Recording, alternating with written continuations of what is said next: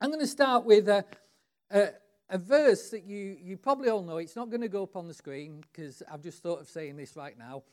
But in uh, 2 Peter, he says this You have been given everything you need for life and godliness. You have been given everything you need for life and godliness. That's 2 Peter chapter 1, verse 3. You have been given everything you need for life and godliness. So, what's your problem? That single verse alone tells us that we have everything we need to thrive in this life and to walk right, to walk holy with our God. And, and sometimes we skim these verses and say, oh, that's a great verse. I'll memorize that one. But the implications of that verse are absolutely huge. And I don't think we grasp the, how, how big what God has given us is. And that, that's kind of my starting point today. In that everything you need for ev- every situation in life, uh, every need, every circumstance has already been given. It's already been granted. However, you can have money in your bank account and it do you no good at all. Because you've forgotten the PIN number or don't know how to make a withdrawal. And that's where I believe our problem is. We don't know how to make the withdrawals. And, and that's why sometimes we see when we remember the PIN number and sometimes we don't. And so it, it's that what I, I, want to concentrate on because I, I think very few Christians understand how to make withdrawals. And because of that, they don't pursue it. They don't pursue the more of God. We, we settle for a level that, that's down here when God is calling us up to something that's up here. And, and we, we let things uh, discourage us rather than finding reasons to be encouraged. And so what are we going to do over these 40 days or so is to look at what God has to say about this and how to believe these things and see them manifest in our life. Because the kingdom works by faith, it works by believing. You, you would think it, it's easy. You see, God's done the really difficult part of providing everything that you need for life and godliness. All we have to do is believe Him. So we get the easy part and we struggle with it because we don't know how belief works and we don't know how to actually believe. It's all right somebody saying, well, have more faith, but like how? How? Where, where, do you, where does that come from? How, how do you understand it? And faith comes as your mind gets renewed. So I'm going to talk about that this morning. And here's the thing one of the things that I find when I talk to other pastors and Christians who've been around a long time who kind of don't see anything of the kingdom manifesting in terms of the miraculous or the supernatural or, or encounters with God or, or all the rest of that stuff. One of the things that I find is that we have a pride that won't let us go there because we won't admit that we're the issue. And when it comes to the things of the kingdom, we're the issue. Because all God's asking us to do is to believe Him, to take Him at His word, to trust Him, and to act on the basis that we trust Him. And so, the, the, you know, one of the, the biggest reasons why we don't see, uh, you know, I'll, I'll own up to this because I, I think this is really important you hear this. One of the biggest reasons we don't see more of the miraculous through this church is me. Has to be me. Because I'm, I'm the one that's got responsible for doing most of the teaching. So I, I have to work on my faith. And I have to be willing to make any adjustments that are necessary to see more.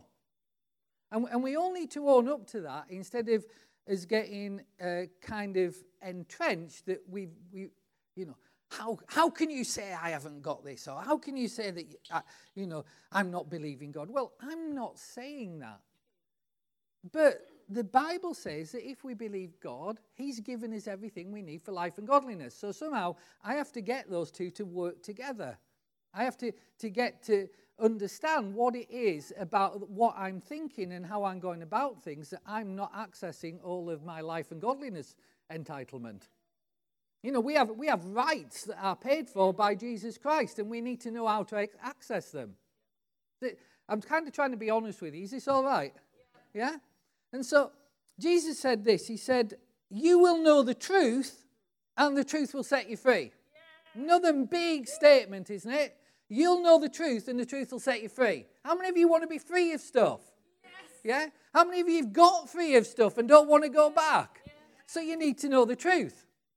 And that's one of those verses that most Christians who've been around for two, three years know. You've seen it, it's been on a poster that you've had on your wall, or you've seen it in a magazine or something. You'll know the truth, and the truth will set you free. However, that's not the verse. That's not what it says. Here's what Jesus said If you abide in my word, and my words abide in you, then you will know the truth, and the truth will set you free. You see, we can have an intellectual knowing of the truth. And I kind of guess that's where a lot of us are. That's kind of where I struggle, where I am myself. I have an intellectual knowing of the truth. But it doesn't dwell within me, within my heart, because what goes on in my head doesn't always line up to what God says is the truth. And, and to, to grow into that, we need to let God's words abide in our heart. And uh, here's what, let me make one of these big statements up front. If you don't change the way you believe, you will never see anything you aren't seeing. If you don't change your, what you believe, you will never see anything you aren't already seeing. And here's where I get to with that challenge. This is my challenge to me. If Jesus, if what Jesus said is true, which it is, then until I am walking like the disciples walked and seeing what the disciples saw, something needs to change. My theology is wrong to the extent that I am not seeing what the disciples saw. I don't mean my intellectual theology, I mean my heart belief theology.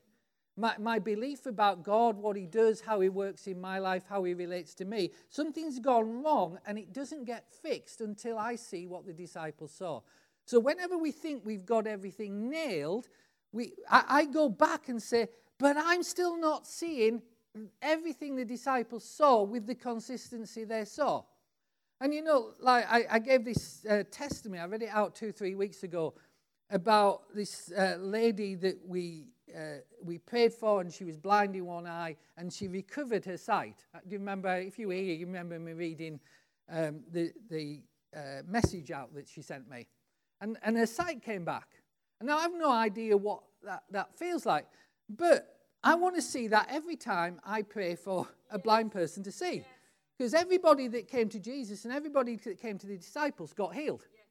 So until I see that, there's something wrong in my processing going on inside. Because honestly, when you pick those, when you look at those disciples, you would not have picked those 12. In the same way as you would not have picked us if you were going like for highly skilled people, you know, that amazing whatever's. But they were able to do that because they had faith in Jesus. And, and that got processed at the heart level rather than just the head level. So we have to change our beliefs in order to see things we aren't already seeing. And here's where we start. Here's a foundation. Ephesians chapter 1, verse 3. You've only got two verses this morning. So, you know, like if you if you want if you want to um, really know what I was talking about this morning, it's John 8, 31 and 32, and Ephesians 1, verse 3. I, actually, I might have one more verse. I might have cheated you. I might have three verses. Um, let's, let's, let's, have a, let's have a read at Ephesians chapter 1, verse 3.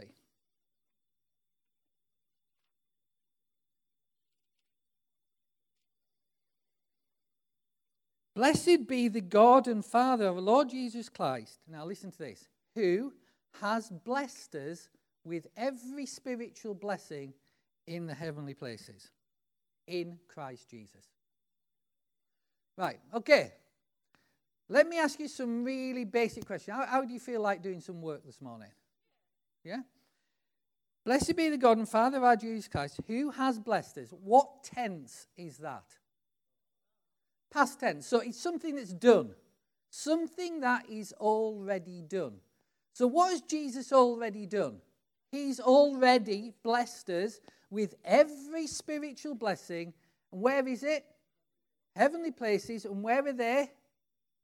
In Christ Jesus. How did he achieve it? In Christ Jesus, through Christ Jesus. So, what we need to know is that what we're actually trying to place our trust and confidence in is a finished work. It's something that's already done. Your salvation is a finished work. Jesus died for the sins of the whole world. But you don't receive that finished work unless until you put your faith in it. And you know, all of us, I think, probably in this room, have already done that. If you haven't, you should do it this morning. However,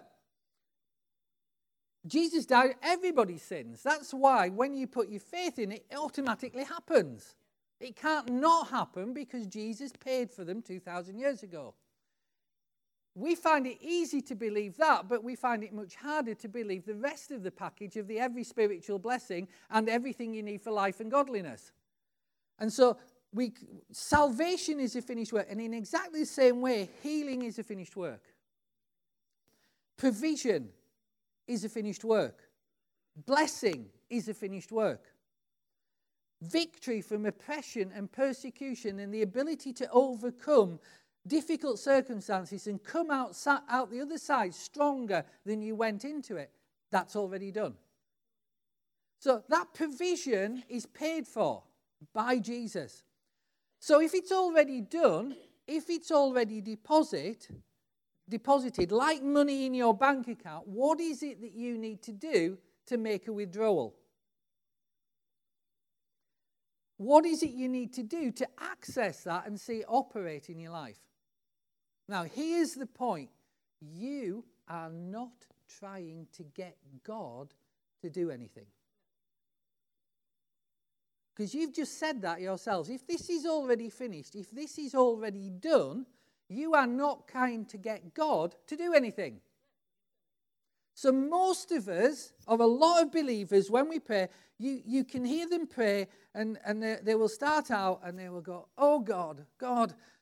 Let's just imagine for a moment that um, Roger's in a, a, desperate situation. He's got, you know, he, he's, he's not well, he, the, his bank account's empty, um, he's not doing great with Olive, and all the rest of it. And, and, and sadly, he's still a Wolves supporter. Nobody has delivered him of that yet. And, and this is how, how prayer comes if we don't understand that we are not trying to get God to do something. Father, I just, I just pray for Olive. Uh, Olive, yeah, I pray for Olive as well. She, she needs some help. And I pray for Roger. Roger, and I just thank you for Roger. I thank you that he's such a wonderful man. I thank you that he, he puts the chairs out on a Sunday morning.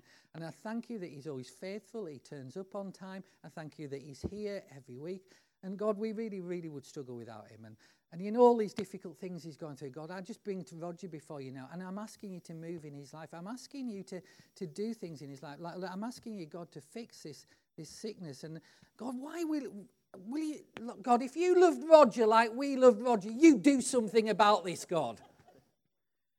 And when you say it like that, you go, well, that's stupid, isn't it, that we pray like that? But we pray like that and we storm the heavenlies trying to get God to move.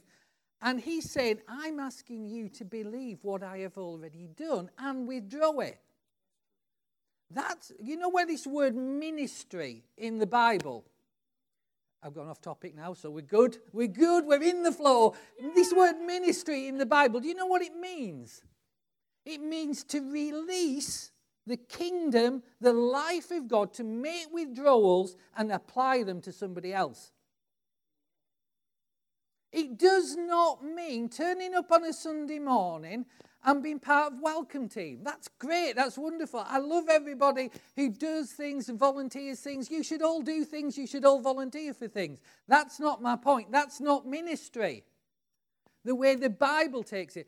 You know, some people have this incredible aspiration that at some point in their life they want to go into ministry. Well, start it today. Every single one of us go into ministry by withdrawing from the, the things that Jesus done and applying them to somebody's life.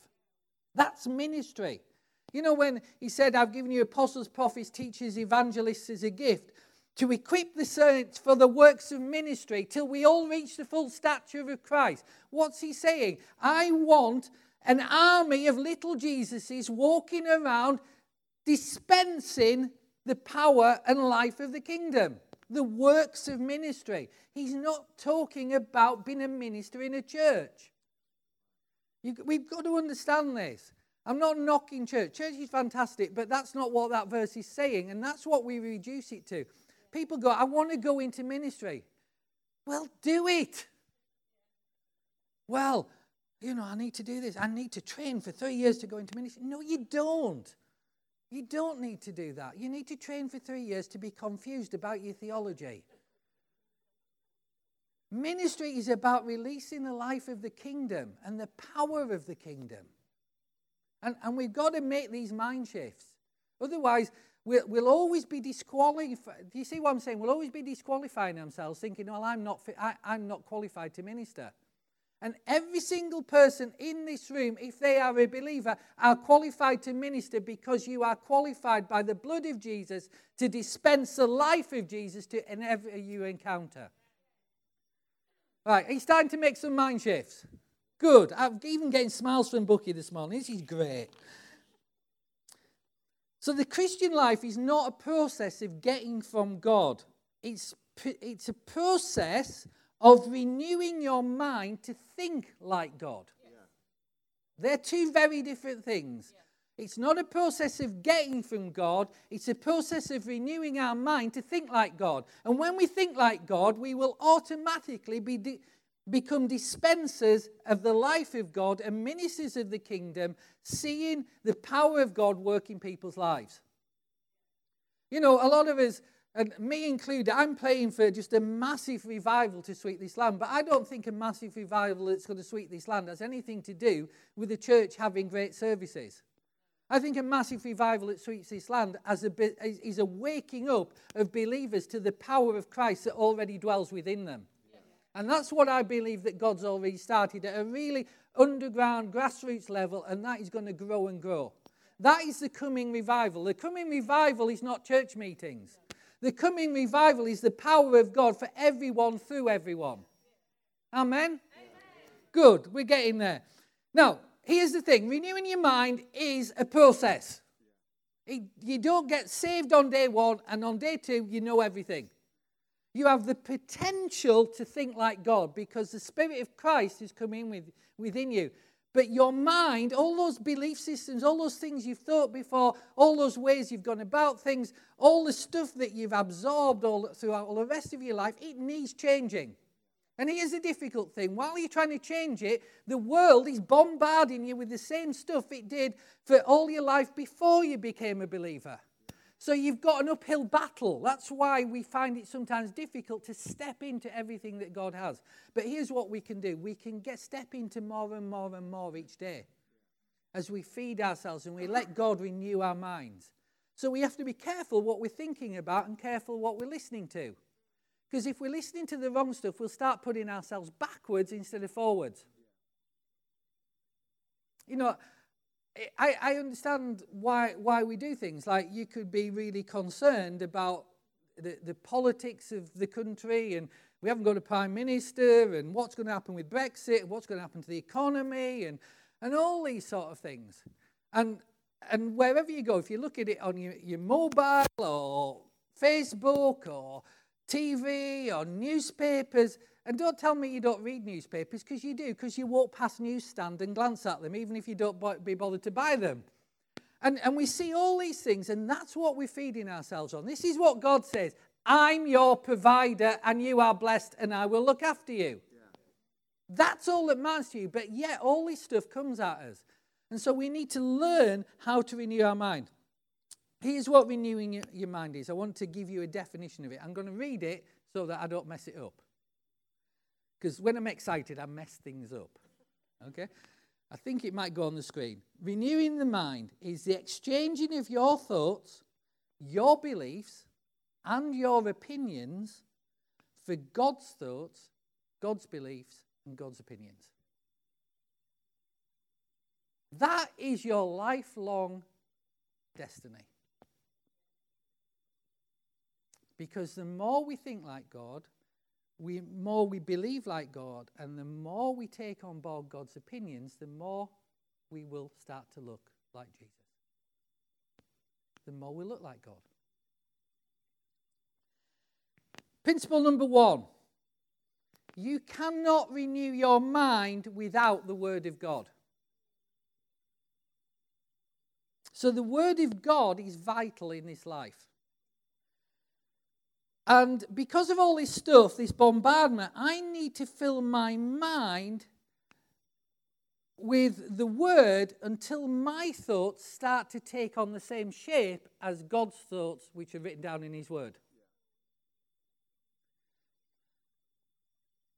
You know, this is how I start, how I've been thinking for quite a long time. If I look at something in Scripture and and I'm not seeing it in my life or I'm thinking differently to it, then I've realized I'm not going to change the Word of God. Because sadly, they won't let me print my own version of the Bible. God's word is God's word, and He's not changing because He's the same yesterday and forever. And He says He watches over His word to keep it. And he said he's given his word authority above even the authority of his own throne. And if he ever, and, and if he ever breaks his word, the whole universe disintegrates because he upholds it by the power of his word. That's how God puts a premium on his word. And so I realized that I'm not going to be able to change God's word to fit, to match what I think, or even to say what I would like it to say. So I'm going to have to allow the word of God to change what I think. Because his word ain't budging. So I've got a choice. Do I allow the Word of God to change what I think, or do I just stay where I am? And if I stay where I am, I'll only ever see what I'm seeing. But actually, it's worse than that, isn't it? Because this isn't a neutral situation, because stuff is coming at you all the time, if you don't pursue the Word of God, actually you go backwards. It's not a neutral equation. And we've got to involve ourselves in this process of the renewing of our mind, of the changing the way we think to, to, to the point where we begin to reap the, the, the product or the, the blessing of the finished works of Christ, the, the things that He's already provided. And to do that, I need to renew my mind by God's word. Here's the thing when you find that you are not seeing what the disciples saw and what Jesus saw and what the word says is yours, there is something about your thinking that needs to change. And the principal tool to change that thinking is the Word of God. So, first thing, if you're going to renew your, word of, your mind, the Word of God is the standard that you're aiming for. Second thing, the Word, the kingdom, the kingdom of God. Remember Jesus when he was training his disciples, he, he, he, a lot of the things he talked about was the way the kingdom works. A lot of his parables were about the way the kingdom works. Here's, here's the thing about church, and you might hear me say a lot about this in the coming six to nine months, maybe longer. Because because of that move of God, because of that revolution of the, of the spiritual that I believe is coming and has already started, I believe it's, it's imperative that ch- the church, as in the organization, the body of Christ, faith life, because I can only do it for faith life, sees itself slightly differently. That it sees itself as an equipping and training center for you to do the business outside these walls. So we are, you know, the church is not a, a, a bless me club that we attend to be part of in order to get a buzz. The church, and I believe this is kind of why we find ourselves where we do in this nation, the church has failed to train believers in order to do the business. And so we want to train and invest in doing that. And that's partly what this 40 days is about, but it's also about a lot we've been doing and we're going to carry on doing. When Jesus used this word, um, again, I'm not on there, Jesus used this word disciples. And, and we say, yeah, we need more discipleship. So that what I've just said might have translated it in your mind as we need more discipleship. And the minute you use this word discipleship, because of how we've done discipleship, that translates to five or six people sat in a room doing a Bible study. That could be an element of discipleship, but is a very small element of discipleship. When Jesus used the word discipleship, he wasn't teaching them information from a book. He was showing them how to do things, training them to do things, and then tell, telling them to go and have a go, which they did with varying degrees of success. And so when we use the word discipleship, we want to use it in the same way as Jesus did, which is training people to work in kingdom ways training people to work in kingdom ways. And so that's what it's about. Now, one of the principles that Jesus teaches the disciples over and over again is that the kingdom works by agreement. The kingdom works by agreement. What do I mean by that? Didn't it, he said this How can two or three walk together unless they're in agreement? and where, where two or three are gathered uh, together in my name, and there I am with them. And, and he has this idea of, of agreement with the kingdom and unity around kingdom thinking and kingdom principles, the ways of the Spirit. You see, here's the problem. Sometimes we're expecting God to do things in our life and we aren't even in agreement with Him. Because we're expecting Him to do it a different way than He did it in His Word. As in, pleading with him to do something he's already done. That would be one way of looking at it. Or, or trying to do things that don't work according to the kingdom. See, Jesus says, uh, well, Jesus introduced this principle in, in Luke, but you know, put, about putting the kingdom first and, and being generous and giving, full, and, and that you would receive back full measure, pressed down, running over, etc. And Paul puts it like this it's a, it's a kingdom principle of reaping and sowing. And the kingdom principle of reaping and sowing is that whatever you sow, that shall you also reap. That's Galatians chapter 6, verses 7 and 8. And here's the point we want to reap without doing it the kingdom way, of putting the kingdom first in our life. And so that's why we get very confused around the whole, whole idea of giving. Because somehow we've seen it like a divine slot machine where we put some money in and we get some back. And when it doesn't work for us, but it seems to be prospering the pastor or it seems to be prospering somebody who we don't think should particularly prosper by it, we have a complaint and we give up. And we fail to reap because we don't come into agreement with the kingdom ways. And the kingdom ways is seeking first the kingdom of heaven. You're blessed to be a blesser. It's the kingdom first in our thinking.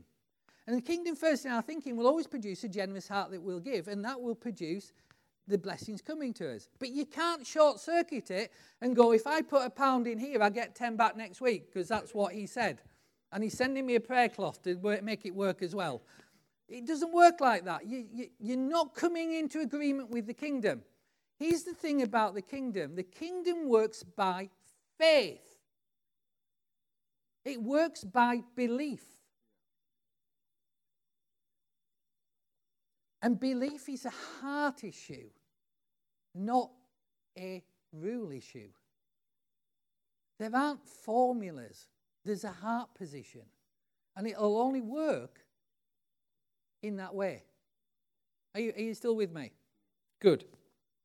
Okay, so kingdom works by agreement. So sometimes we don't you know, we, we, we want God to help us, and we know God can help us, and we, we, we hang around church, and church says God's going to help us, and, and we listen to loads of people on the internet who say God's going to help us, and yet he, he doesn't seem to be helping us. And here's the basic problem we have no idea how he's meant to be helping us. Because we don't know what the word says about the thing that we're believing for. And so here's my, here's my first thing. When I, I'm looking to receive from God, the first thing I'm asking is, what is it that the word says about this? How does this work? What has the word to say about my situation? You know, these all these bills are coming in, all these bills are piling up. What does the word say about that? What does the word say you do? Um, this, this way that I'm feeling, what's going on inside of me, what does the word say about it? Um, this diagnosis that the doctor's given, what does the word say about it? And unless we know what the word says about it, we can't come into agreement with the word because we don't know. So we have to know the word. Now, here's the point that I'm making, and this is why we do these 40 day things each year.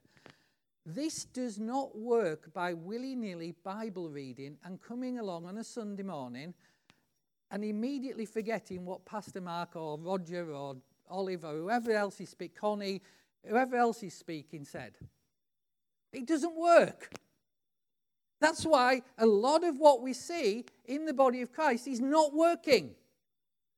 Because we are not coming into agreement with the Word of God, because we don't know enough of the Word of God, and we haven't let that Word of God change us.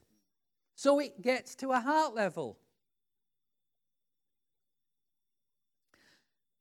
The kingdom just does not work by I'll pick it up as I go along.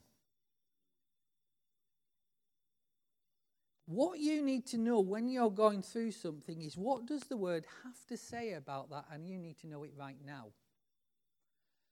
So you've got to learn to dig into the word and, and, and dig deep into it, search it, and pursue the specific answers you need.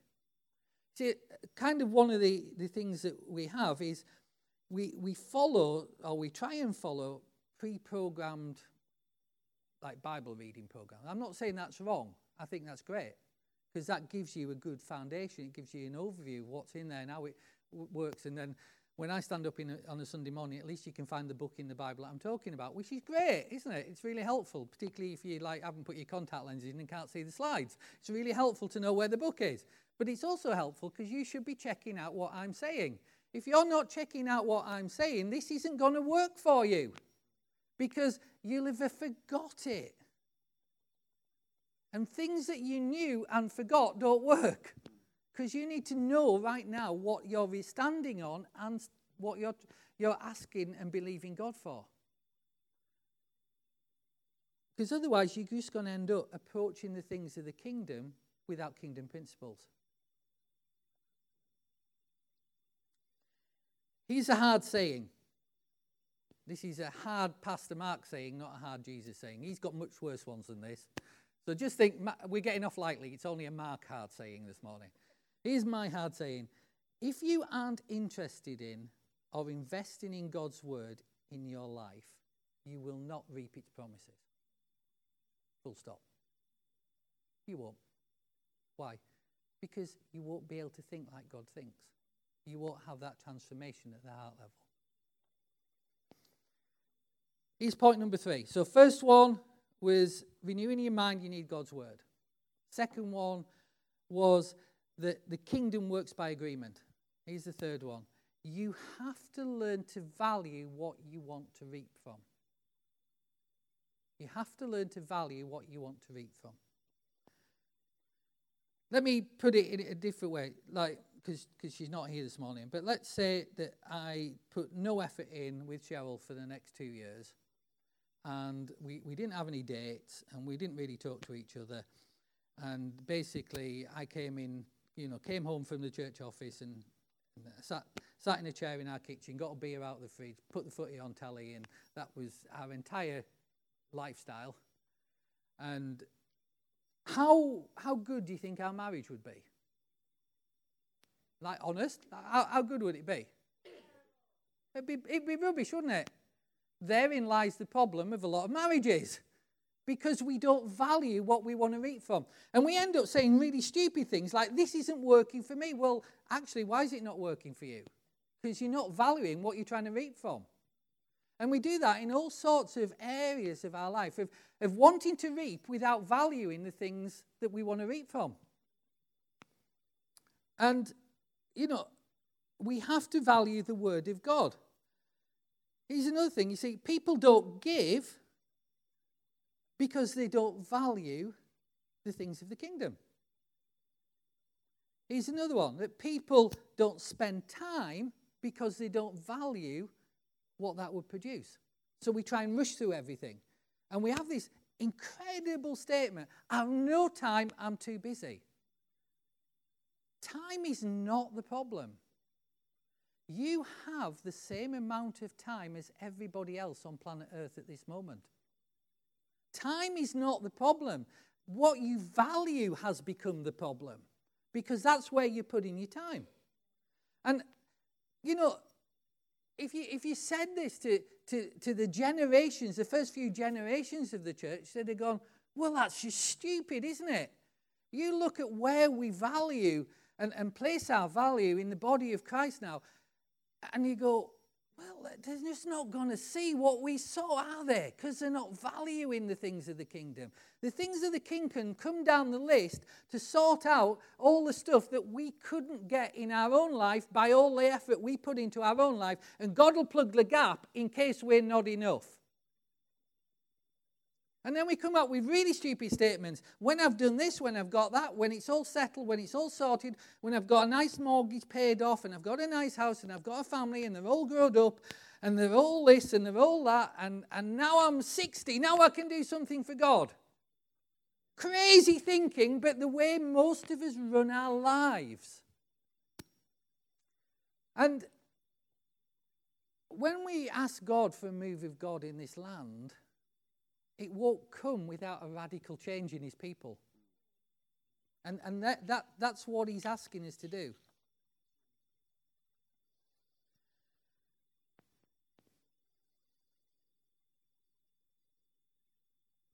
You see, I know what I was like before I encountered God and I had His Word in my life. I know what my life has come at a couple of points where I've not really valued the Word of God. This is, this is years ago. You know, not while I've been a pastor, just point that out. But I know that without valuing God's Word, here's where I end up. I end up depressed. I end up overwhelmed. I end up struggling. I end up tired. I end up beaten down by life. And, and somehow I find that I can't stop just stuff battering me. And it just keeps coming. And I realized a long time ago that when that sort of stuff starts rearing its head, that's a really good sign that I've got my values in the wrong place. Because I'd grown lazy and devalued the thing, that, the only thing that had the power to make any difference to what was happening.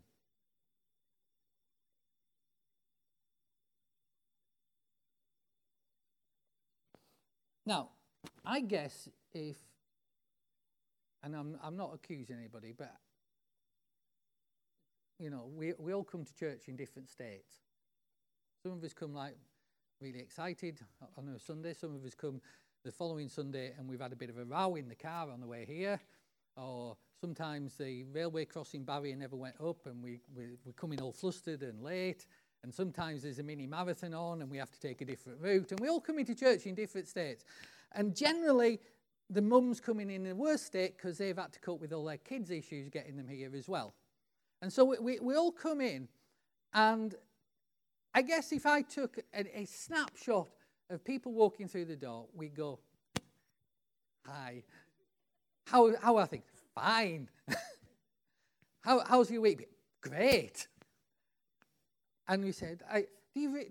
and he asked, he asked us, I'm just doing a survey. I asked him, how valuable do you think the Word of God is? Oh, really valuable. Really valuable. Like, it's so important. It's so important as believers who know the Word. Everyone in this room would give that answer or some variation on it, yeah? Here's how we tell whether we really think that. You see, you all know that's the right answer, don't you? You know that when you get brownie points for that, not real brownie points, like you don't get extra brownies on a Sunday. Well, maybe we should do that. Maybe we should have star charts. We should, yeah, let's have some star charts.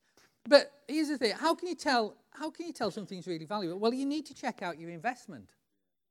You see, I invest. You know, I learned in business and and through other things. I learned to invest in things that produce value, and not to invest in things that went poo. And so, if I want to know if something, if I'm really valuing something and regarding its value, I have to look at my investment. Where's my investment of time? Where's my investment of effort? Where's my investment of money? Where's my investment of petrol? Just getting it down to a really basic level. And, you know, I, I just uh, I just applaud Jennifer and Maxine. I just like, I, I, I see you've got a bike now because it's a long way to walk that. But it's just like amazing. But I am not going to follow your lifestyle. I am going for the petrol approach. But where's my investment in petrol? Where, where does it go? Does it go to busying about everywhere, or does it go as a priority to get me to church? Where's my investment of my schedule? See, unless you schedule it, it'll never happen. Unless you put what's important to you first in your diary, it won't happen. Because this life and this and the enemy that we have is a way of crowding it out. So we have to schedule it. And that might seem really mundane and really mechanistic and worldly, but it's actually just sense. God orders our days, and then He trusts us to order our days, order within our days to glorify Him, to put the kingdom first. Remember, Jesus is teaching kingdom principles, and He's saying, Seek first the kingdom of heaven, and everything else follows. And if we're going, everything else isn't following, we have to go back and test the first part of that sentence. Am I really seeking first the kingdom of heaven? I'm not saying we're earning these things. I'm saying that something's happening at heart level that makes it difficult to believe for these things. Because the kingdom works in certain ways. And Jesus is trying to say, look, this is how it all works. If, if you plug into this, you'll find that I am more than enough for everything. If you don't learn to plug into this, you're really going to struggle, guys. And it's not going to work for you because this is how it works. It's a bit like, you know, getting a, I don't know, what do we buy? Getting a new hairdryer, girls. You know, I'd, I'd like a new hairdryer, but it's pointless, isn't it? It's really like if I do that, it just unveils the bald patches. So I, I don't. I, I comb it forward and fluff it up a bit, and and it and it covers it. But but we, let, let's say we've got more hair than that. We we, we, we buy a new hairdryer. And here's the thing we, we open the box and we assume we know how it works, and we plug it in and we press a few switches, and away we go. And we find that we've just, we, we stand in front of the mirror, and all of a sudden, our hair's out here. Why? Because we didn't really know how it worked. And we didn't pay attention to which fitting we needed, and we didn't really realise we had it on suck instead of blow. Because we didn't read the instructions. It works one way and one way only. And the kingdom works one way and one way only, and you can't change it. Because it was sealed 2,000 years ago as how it was going to work. Jesus explained it to us, and so we have to let the Word of God transform our hearts until we start working in the way the kingdom works. We're not earning anything, we're just accessing Him. We're learning to take the withdrawals from the account. Are you with me? Because I've nearly finished. The source of the power in your life is the Word of God taken by the Holy Spirit in your heart and manifested out to others. The Holy Spirit cannot take the word if you don't know it. The Word of God is the only way you are going to learn to prosper, minister healing, deliver people, be set free, and see your life transformed. It's the only way. There is no plan B. That's the thing about the kingdom. There's no alternative plans. That's why it's really simple. And so we need to realize that we need to invest our time in the right place. Can I have the worship team back, please? We need to, to understand where we're putting our time and, gauge where we're making that investment.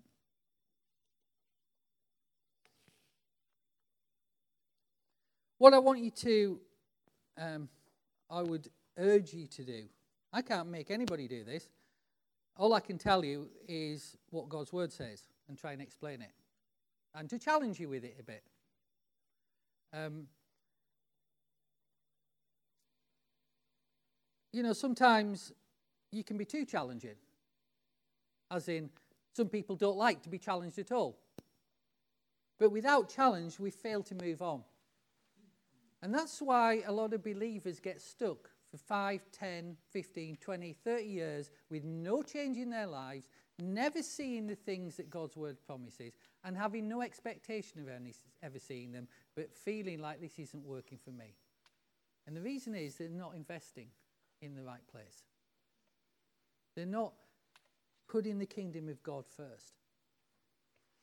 And the only way we get past that is to let ourselves be challenged.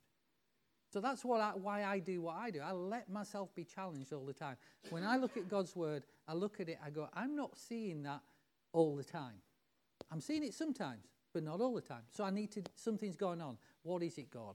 How do we get through this? What do you need to show me? Where, do, where, where am I going to find that, that, that thing that's just going to flick that in my heart and suddenly I'll, I'll see things differently? And I, I've learned that the thing is that I first of all got to offer up my life consistently all the time. I just offer up my life and say, God, whatever it is you want to do, you just show me. You just show me because I'm getting there, but I'm not there. So you show me. Let's stand.